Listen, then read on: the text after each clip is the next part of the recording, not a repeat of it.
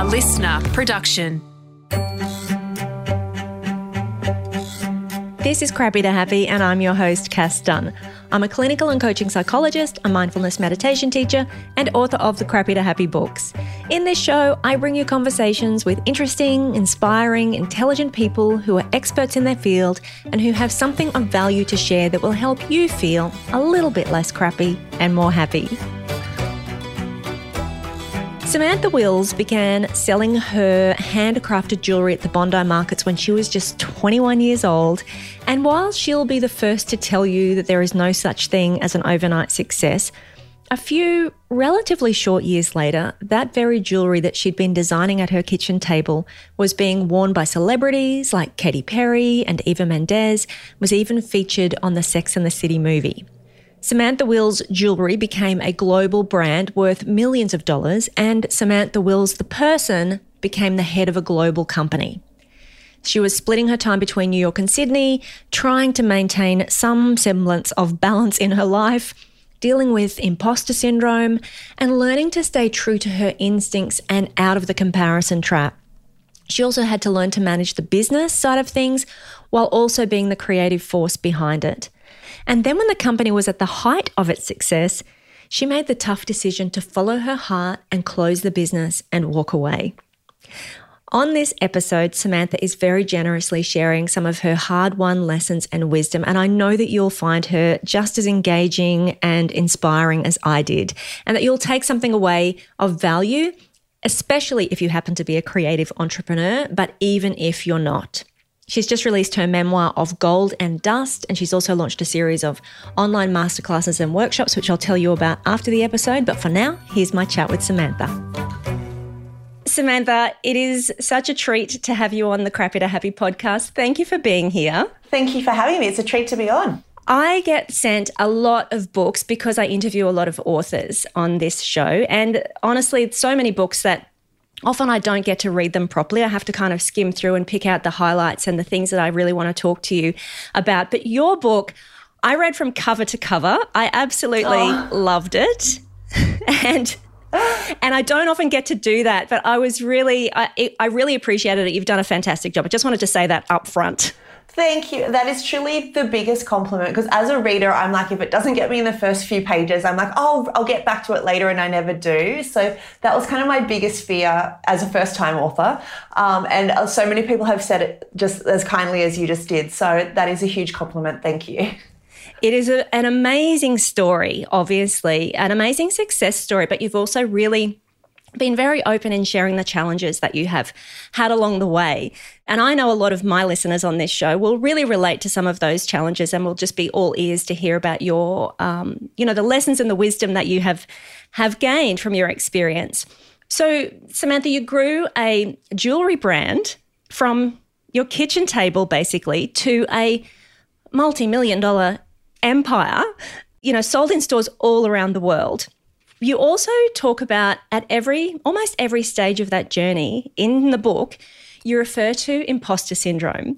Now, this is a topic that is an important one, I think. I've been talking to my listeners and my community about this experience of imposter syndrome that affects so many women. So I was really intrigued that you mentioned that despite all of your external success, you constantly had this feeling of, and for listeners who don't know that term, it is essentially like the feeling of never being good enough, smart enough, qualified enough, talented enough to be in the places where you are, despite all the evidence to the contrary. So I guess, Samantha, I'm just curious to know, how did imposter syndrome affect you, and what kind of strategies did you use to overcome that, to keep moving forward with this business? Yeah, I think it's, in the book I actually give imposter syndrome its own character. So it plays such a big part in my life. I don't remember really a time without it. And I think the more I've progressed down my career path, I actually think the worse it's got, to be honest. And I think that for so long, I held on so tightly to be like, I need to get imposter syndrome out of my life, and exerted so much energy to try and, move it completely out. And it just it didn't. And my experience is, like, I don't think it ever goes away. So what I've tried to do into combating it is trying to find a way to live alongside it rather than exert all this energy to try and get rid of it. It's like, all right, how can I find some type of peace? If this is going to be in my life, how do I find peace around it? So, you know, I now, you know, really acknowledge it. And I'm like, all right, I see you, imposter syndrome. Like, just give me 10 minutes to kind of get this done. Or, you know, trying, and this is the hard thing, because I think we go into this vortex, right, when we get in that deep conversation with imposter syndrome, but we have to be able to somehow step back from it and really separate fact from fiction, because that vortex spiral is a really slippery slope. And before we know it, we can be deep in that, and it's a long journey out. So separating fact from fiction. I also flip it around, and I'm like, if someone was talking to my best friend that way, I would be like, that's a hard no, put a stop to the conversation and, you know, and put distance between that. But when it's ourselves and the conversation with imposter syndrome, for some reason we don't offer ourselves that same empathy or, you know, action. So really, you know, flipping the roles, that pretending it's like someone speaking to your best friend, and how would you react, and apply that reaction to it. The fact that you even, as you say, gave it its own character, I think is a really useful strategy. It's like a really useful distancing technique, isn't it? It's like, here's me, and over there is my imposter syndrome, and it comes along for the ride, but it doesn't kind of call the shots. I think that's a really clever strategy. Yeah, and I think if you look at it as a character, as a person, like, you would not choose to hang around with someone like that if it was an actual person in real life, but the conversation is very real. So, you know, what are we doing? And if we don't put a stop to it, no one will. You know what I mean? Like, I'm 39 years old, and often I'm like, I'm just going to wait for an adult to tell me what to do. And I was like, no, you're the adult here. So, you know, we have to take that responsibility to disrupt that conversation. Yeah. And I think the other point that you made, which I think is a really important one to make, because when I see people offer advice with regard to how to overcome this imposter syndrome, it is often almost like fake it till you make it, and then allow your success to show you that you do have what it takes. And as you said, often with imposter syndrome, the more successful you become, the worse it actually gets, because the more exposed, the more visible, the higher the fall, like the higher the drop if things were to go wrong. And so, yeah, that's why I think that it's really important that we actually be real about the fact that that often is not the solution, and we have to come up with another way to address it so that it doesn't get in the way. I think, to me, if I was to apply fake it till you make it, and I'm like, and that might work in short bursts, and I've definitely implemented that strategy before, but to have to operate at a level of fake it till you make it always just sounds exhausting to me. Like that, yeah. I wouldn't be able to operate like that. And I think I read a quote, and this is not verbatim, but I really liked how it came together. It was a quote by Jodie Foster, and she was like, you know, when they gave me the Oscar, I just stood up there and it was just like, they've made a mistake. Like, this is not meant for me. Like, they must have meant to give this to Meryl Streep. And then the next quote was Meryl Streep being like, you know, I don't even know why people come and see me in movies anyway. Like, I can't act anyway. And, you know, it was this whole, like, you're like, all right, well, if Meryl Streep firstly is thinking of that and has imposter syndrome, then we must all experience. I think it's also such an insular, you know, conversation and experience that we're always like, oh, she doesn't have it. She's so successful, she doesn't have it. And I'm like, everyone has it. Everyone is going through some type of conversation with imposter syndrome. And, you know, my mum said to me when I was in high school, I was going to a party. I was like, oh, I really don't like my shoes. Like, everyone's going to be looking at my shoes at this party. She's like, get over yourself. Like, everyone's worried about their own shoes.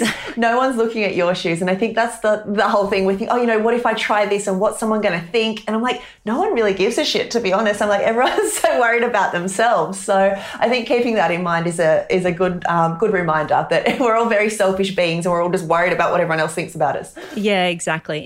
And I think what you said earlier too about you can't sustain that fake it till you make it. The other thing is that when you feel like a fraud, like when you've imposter syndrome is essentially feeling like you're already faking it. So to expect to continue do that when you're already feeling like a complete fraud and that somebody's going to find you out is really unhelpful advice. Despite all of that fear and those feelings of not being good enough, you did create an incredibly successful business, Samantha, and you seemed to have, correct me if I'm wrong, you had an intuitive sense of what this business needed. You really had an instinct for the product and how to grow the business. I guess I'm curious to ask you how much of your success was, or how do people distinguish their intuitive, their gut feeling, and go with that versus getting up in our heads and trying to think our way to solutions and outcomes? Like, how do you find that balance? That is a great question, and this is one of my favorite things in the whole entire world to talk about. And I think intuition is not a new word to us, right? Like, we've known it since we were kids, and, you know, we know what the concept of it means. I think, though, as we get older, we start to really see the power of it and start to really learn the communication between, you know, I guess our body, our gut feeling, and what, you know, hopefully start to trust that more, but at the very least start to learn what that means. Because, you know, when you do something, you're like, oh, I just knew that wasn't right. Like, I should have known better, because we probably did know better, but we go against it. Yes. So I think in my studying, and I study this topic a lot, of intuition versus fear, you know, I talk about the feeling filter, which is, you know, our gut and our soul and our heart. And then the thinking filter is obviously the mind. So, you know, I now put everything first and foremost through the feeling filter, because you can't fake a feeling. Right. You know what I mean? Like, that's your body talking to you. That's some intuitive being on the inside of you, you know, talking to you and communicating with you.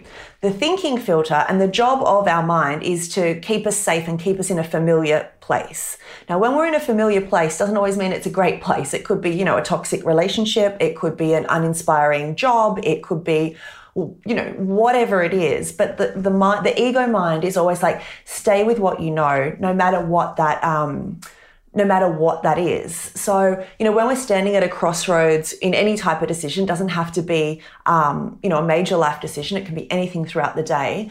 We're often going to be faced with the choice of fear or faith, and our higher self, and whatever that means to you, is always trying to direct us to our destiny. And that is, destiny sounds like a woo-woo word, but it's, you know, the destiny is taking the one little step at a time into the unknown. So the fear-based choice in that instance is going to be, stay with what you know, stay in the job you know, because you know it's safe, even if something in you is like whispering that there is more. The leap of faith is the calm one. Even though it's scary, the fear decision is staying exactly where you are. That's great advice, and it's very true. And I know it's a topic that comes up in my community all the time. Like, how do I tell what is the right thing? How do I? And it's cultivating that self-trust, isn't it? Trusting that inner knowing. To be honest, I say that, you know, like, I've got it all worked out. Firstly, definitely do not. Secondly, I think that self-trust is a life's work. Like, it's constantly something we're having to practice and return to. It's a complete life's work, yeah. You mentioned in the book that the one time that you did get kind of up in your head and maybe perhaps caught up in whether you would call it fear or ego, that you actually made a really big mistake. So was that kind of a turning point for you in terms of like, right, I just have to come back always to my gut instinct? Absolutely. So, you know, the story you're referring to, I made the move to New York because the brand was very successful in Australia. We're getting a lot of celebrity placements in the States. So my business partner's like, hey, someone needs to drive this over there. So I made the move over. I think I was 28 at the time. And, you know, I just got besotted by everything that was New York. So I was out in, you know, doing market research in, you know, these top tier stores. And, you know, as brand builders and as creative directors, we can have every desire we want for our brand to be in a certain place of the market. But at the end of the day, it's the consumer, right, that they dictate where you sit. Whatever they're buying the most of is essentially what your core brand is. And we had found success as a tier 2 brand. When I say tier 2, it means it's a very loyal following. A tier 1 brand is more so people are affiliated to trends, and they'll change every season depending on what brand is doing the trend thereafter. Whereas a tier 2 consumer is very much like, I am brand loyal, you know, and I say tier 2 because I am a tier 2 shopper myself. So I was like, okay, we had found where our niche in the market with a tier 2 shopper, it was very relative. Her and I were in conversation with each other. We were a bohemian brand. It was, you know, turquoise and large stones and burnished metals and bohemian styling and more is more is more. And then when I got to New York and, you know, in all these top tier stores, it was minimal, it was polished metals, it was, you know, no color whatsoever. And so I got into deep conversation with imposter syndrome, being like, you're not even a real designer. Like, look at what all the real designers are doing. You know, if you knew what you were doing, that's the, you know, design language that you would do. And within one season, I turned the brand on its head and was like, guys, we're not doing turquoise anymore. You know, we're doing petite styling. We're not doing, and we're going to remove the word bohemian from the brand completely. And I was like, you know what? My story was so anchored from coming from Bondi markets, you know, through the journey. I was like, no one even knows where Bondi is in New York. Let's get rid of that. And essentially pulled every relative, every connection point, every piece of color out of the brand. And you know, not shockingly, it failed miserably. And, you know, it was really like hitting the, you know, detonation bomb on the brand. And I had to sit there in the rubble of it and kind of pick through these pieces and start to put it back together. But to do that, I had to go back to the girl at the Bondi Markets table and, you know, why did we start this in the first place and rebuild from there. Gosh, that is, I mean, it's a terrible thing to happen, but it is such a great story and I think so applicable to everybody in every aspect of life, that always coming back to who you are rather than trying to fit and mold and adapt to be something that, you know, you're really not, to satisfy somebody who at the end of the day wasn't even satisfied. Totally. And I think, you know, and whether it relates to business or personal branding or personal situation, and I think, you know, we're living in this age of perceived perfection. So we're trying to, you know, bend ourselves to look like everything else on Instagram. And, you know, the biggest takeaway for me when I ruined the brand in one season, and I nearly bankrupted us. Like it wasn't insignificant. It was a pretty big mess up. I think that, you know, the biggest lesson for me from a business perspective was stay authentic to who you are and find the people that matches, rather than trying to change your authenticity to try and, you know, find these people that it's never meant for them anyway. So, you know, really honing that message and staying true to your authenticity, which I know is such an overused word, especially in brand building, but it is so, who is meant to find you will find you when you're being authentic. Otherwise, you'll be left a little bit high and dry, I think. Who is meant to find you when they're meant to find you is going right back to that faith over fear thing, isn't it? It's like that really, like just trusting that if you are who you are, they will find you. Absolutely. And I think that's, I think the word manifestation has, you know, really been bastardized in this day and age. But I think the truth about manifestation is literally just when you're 100% truth, when you're living that and showing up as that, then you attract that and you attract what is meant for you. So until we can find that within ourselves and really drop into that, that's true manifestation. It's not, you know, holidays and dream houses stuck on a pinboard. That's like elementary level manifestation. So I think going within and stripping away all these things that we think we're told we're meant to be like, or, you know, check boxes we're told we're meant to meet someone at this age and have kids at this age and do this with business and all these things. I'm like, no, like what's your framework, and live that with the entirety of your truth, and then what is meant for you can find you much easier. With that whole topic of coming back and listening to your intuition and the signals that we get from our body, there's another area where you were getting signals from your body, which you were largely ignoring in terms of your health. Yeah. And I'm curious to have that conversation with you as well, because you know, from what you wrote, it was always prioritizing. There was a meeting or there was an obligation or there was a pressure or there's somewhere you had to be. And so you were always pushing aside this fairly loud calls from your physical body telling you that it needed some attention. With the benefit of hindsight now, I guess, can you reflect on that? And do you think it's an individual, because, I mean, that's a common issue. There's a lot of people doing that. But is it an individual striving and personal work ethic and a values kind of hierarchy? Or do you reckon that's a reflection of just the society that we live in that is so obsessed with productivity and achievement and doing and output? I think it's accumulation of them all. I think, and especially as a female, I think we're often, you know, juggling so much that innately we always put ourselves last because we're like, all right, well, if I put myself last, I'm not going to disappoint anyone else is our thought process, I think. Mm. So, and, you know, no one likes to disappoint anyone. So that makes sense on one level. But then once we hit that wall or collapse onto the floor or whatever it is, whatever that burnout is, I'm like, you're not really good to anyone when you're in that state. So, yeah, and, you know, even now, so the journey that you're talking about was with endometriosis, and I put it off. I was getting signs from my body, and my body was whispering to me at first, telling me that something's not right, and I ignored it and numbed it and just put it off, and it took me about 5 years to get myself into a specialist office, and, you know, it was quite a gruesome, you know, uncovering when I actually found myself in the OR, and, you know, I'd like to say that operation was a year ago now, and I'd like to sit here now and be like, you know, I really listened to my body. I learned so much from it, which I did, hand on my heart did. But even now I find myself, you know, exhausted at times, be like, oh, you know, I just got to get through this and then I'll get to that later kind of thing. So I think in hindsight now, while I definitely listen to my body and I action her calls much, much quicker, I'm still guilty of putting it on the elusive, I'll do it when I get to it kind of list. Yeah, I guess that's another work in progress, isn't it? For all of us. Yeah, it is. We're all works in progress. We are.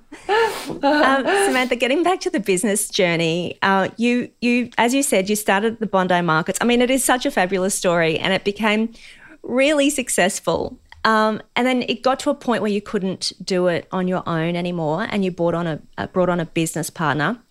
I'm curious to talk to you about how important it was for you to ask for help and balancing that with letting go to some degree of control when it was your baby, your brand, your name all over it. So that looking for help but also having to let go a little bit. How did you balance that? I think the looking for help one is, I don't know why we're so close network in those type of moments, or myself included, where you're like, oh, I can't tell anyone I'm failing or I can't tell. And I think your hand is often forced in, as I think I've tried to communicate through the book. It's like you'll only get so far by not living, you know, what is meant for you. And if you're paying attention to the signs and whatever that is, and, you know, along my journey, it was like, well, I was $80,000 in debt by that point. I literally, you know, I was eating baked bean jaffles every night. If it was a good week, I'd put cheese on them. That was like, we had absolutely no money. The bank, the bank rightly so wouldn't give me any more credit cards.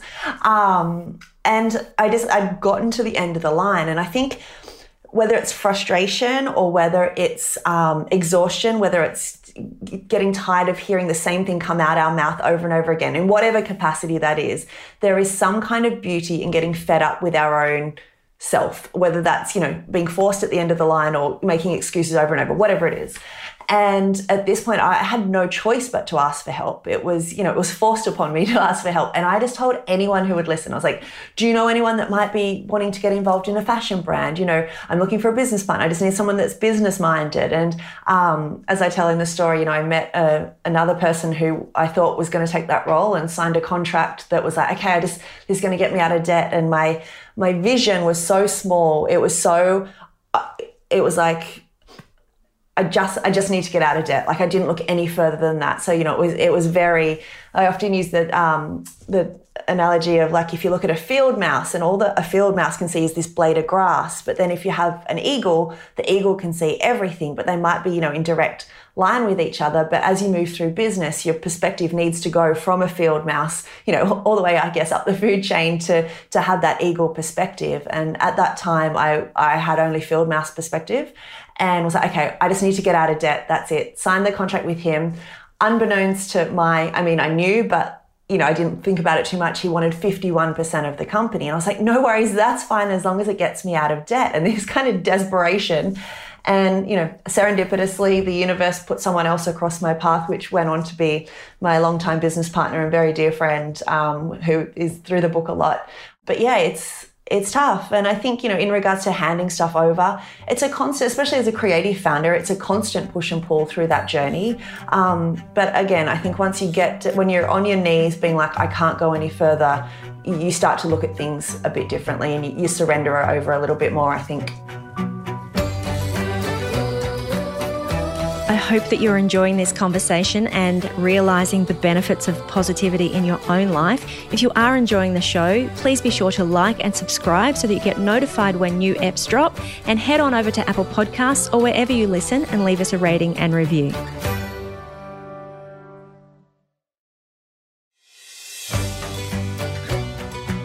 You mentioned that it was a bit serendipitous that Jeff, your business partner, came across your path, and there's a lot of that through the book, that kind of serendipity. And I think that this goes back to that intuition kind of conversation we were having before about these signs from the universe, this trusting, and there's so many examples in your story about things just falling into place. But I think we have to be open to seeing those signs.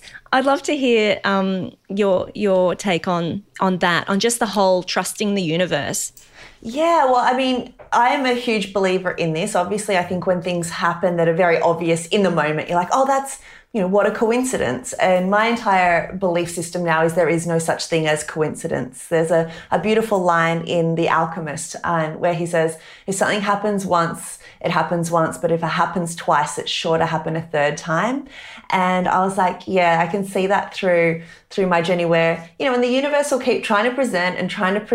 And then if you're not paying attention to her, she kind of slaps you around a bit, whether that's in the form of, heartbreak, health, whatever it is. She tries to get your attention in different ways. And I think the thing, and having the privilege to write this book and look back on my, almost 2 decades, I guess, of my career to date, for so often I would hold on so tightly to things. Like my idea of success was this, all right, we're going to that pinpoint. Like that was the, the whole of success.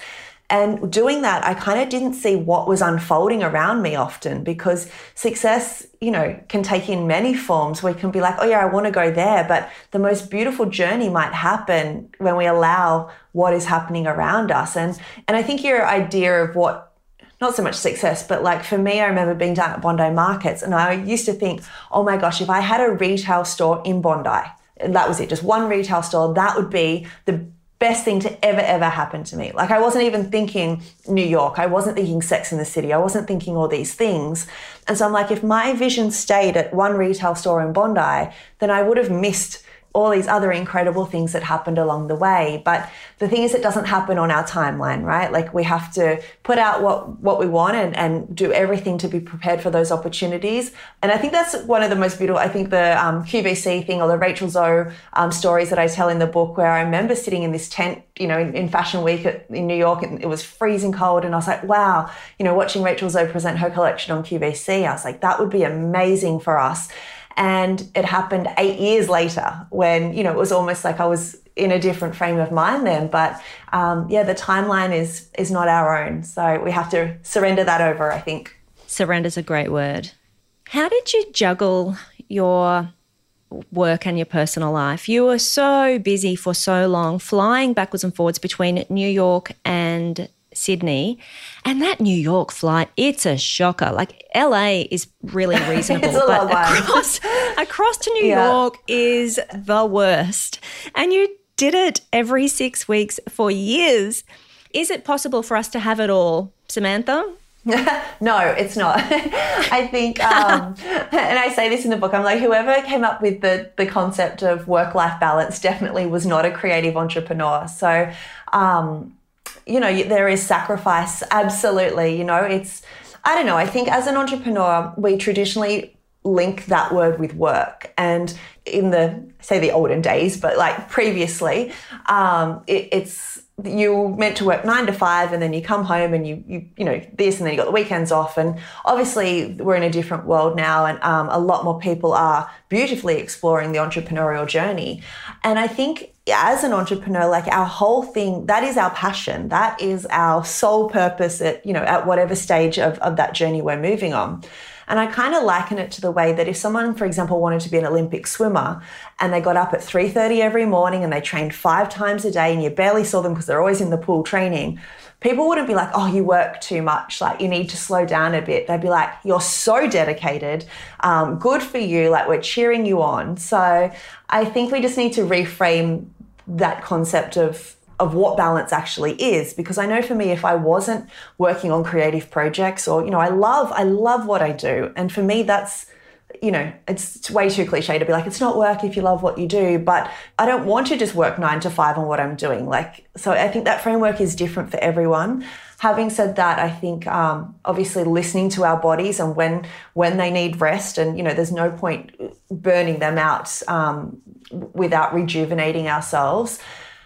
Also on that, I will say, you know, I get asked a lot, what's the one advice you would give to women in business to not burn out? And the only advice that I can give with my hand on my heart honesty now is you will only not burn out once you've burnt out, because I think that that burnout really, you know, teaches you to look at what's important in your life, look at how you're spending your time and as such your energy. And then that makes it a lot clearer when you're kind of looking up from the hotel room floor trying to breathe at times, but really, you know, assessing what is important in your life. Yeah.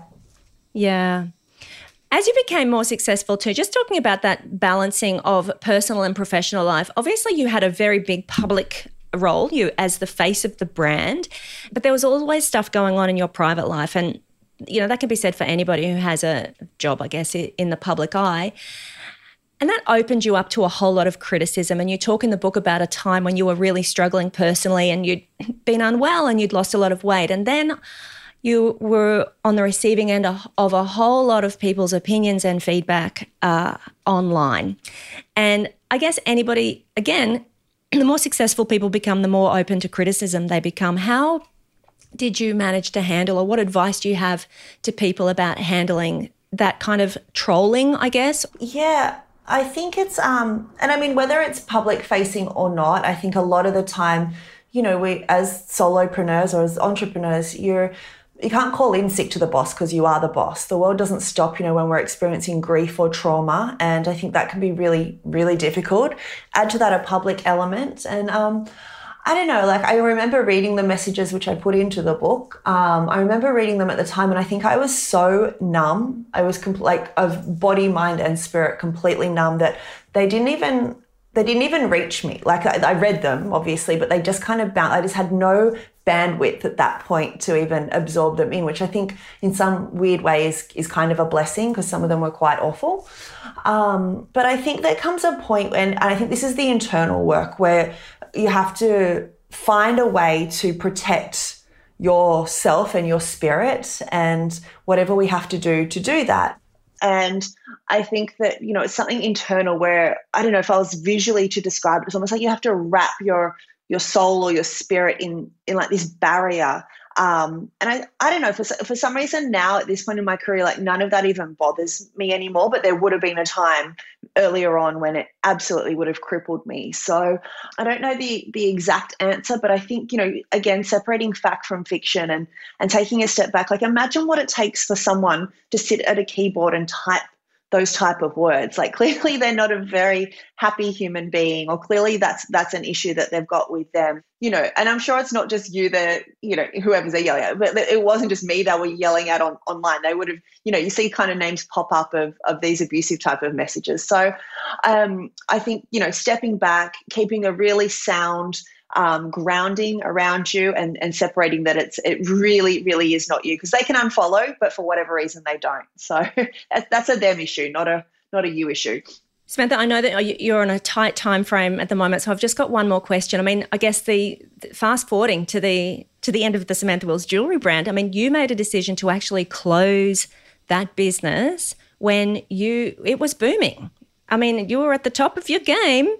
And you made the hard call to close it. And I really think this is so important, and I love this, because sometimes it is the quitting is the most important, the best thing to do, but we can get so hung up on what it means to quit or what it looks like or letting people down or feeling like a failure.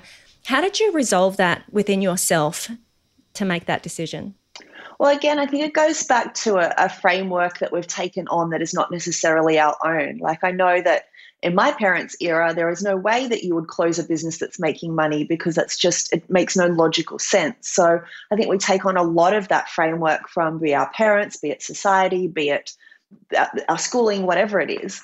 And again, I think going back to the thinking, the feeling filter and the thinking filter. So when I made the decision to close, and, you know, I try and really articulate this in the book, that it was probably a 2-year discomfort within myself as a creative person, that my creative heart wasn't in it anymore. But I was like, oh, it's just a creative block, you know, this will pass. And when it didn't, when I allowed space for the information to reach me that it is time to close, and wasn't something I'd ever even thought was an option before, because, you know, you ever so modestly name a brand after yourself. I'm like, this is my lot in life. Like, this is, you know, this is what I do. So I think that, you know, what I would do when I made that decision, I was like, man, that's a big decision, and it affects so many more people than just me. So I woke up every morning for 2 weeks. I didn't tell a single soul, and I woke up every morning and I asked myself how I felt about it. I didn't ask myself what I thought about it, because I knew if I was going to put it through the thinking filter, there was no logic to it. But, you know, through the feeling filter, it felt like the right thing to do. And like I said before, you can't fake a feeling. And I think that, you know, so much had gone into this brand from both myself, an incredible team of women, and a few guys that worked on it over the 15 years.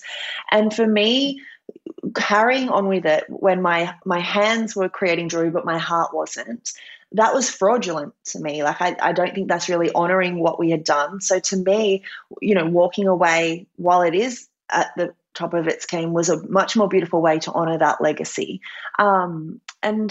But yeah, you're right. Like, it makes no logic. And I've had to argue with people. They're like, it makes no sense. I'm like, I know it doesn't make any sense, but it felt like the right thing, and I know it's the right thing for me to do. So yeah. I love it, to be honest. And I don't know if you know, but a couple of years ago when I first heard you'd closed the business, I tried to get you onto the podcast to talk about exactly that. So I'm so thrilled to have the opportunity to talk to you now, because I was contacting your management saying, I need to talk to this woman, because this is so important, to trust yourself and to know when it's time to say no, to call it quits. Yeah. Right. Well, I'm sorry that didn't happen then, but I think this is a much better conversation now. So yes.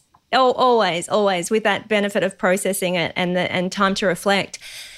Samantha, I would encourage anybody to go and pick up the book. It is such an amazing success story, but also your personal journey. There's something in there, creative entrepreneur or not, I think every woman will find something in there that really resonates with them, just about those important life lessons and trusting yourself and having faith. I seriously appreciate you taking the time to talk to me today. Thank you for being here, and good luck with everything. Well, thank you so much, and thank you for your kind words. They mean a lot. It's been an absolute pleasure. Thank you. Samantha's memoir is called Of Gold and Dust. It's a great read, and it is available now in all good bookstores. And you can find out about her online masterclass and creative workshops at her website, samanthawills.com.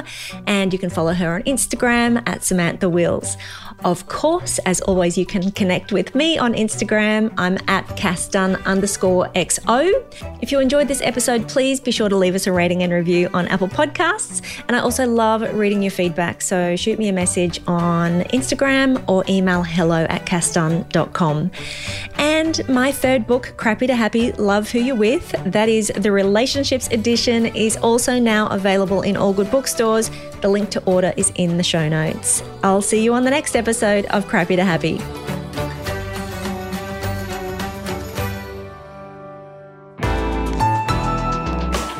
Listener.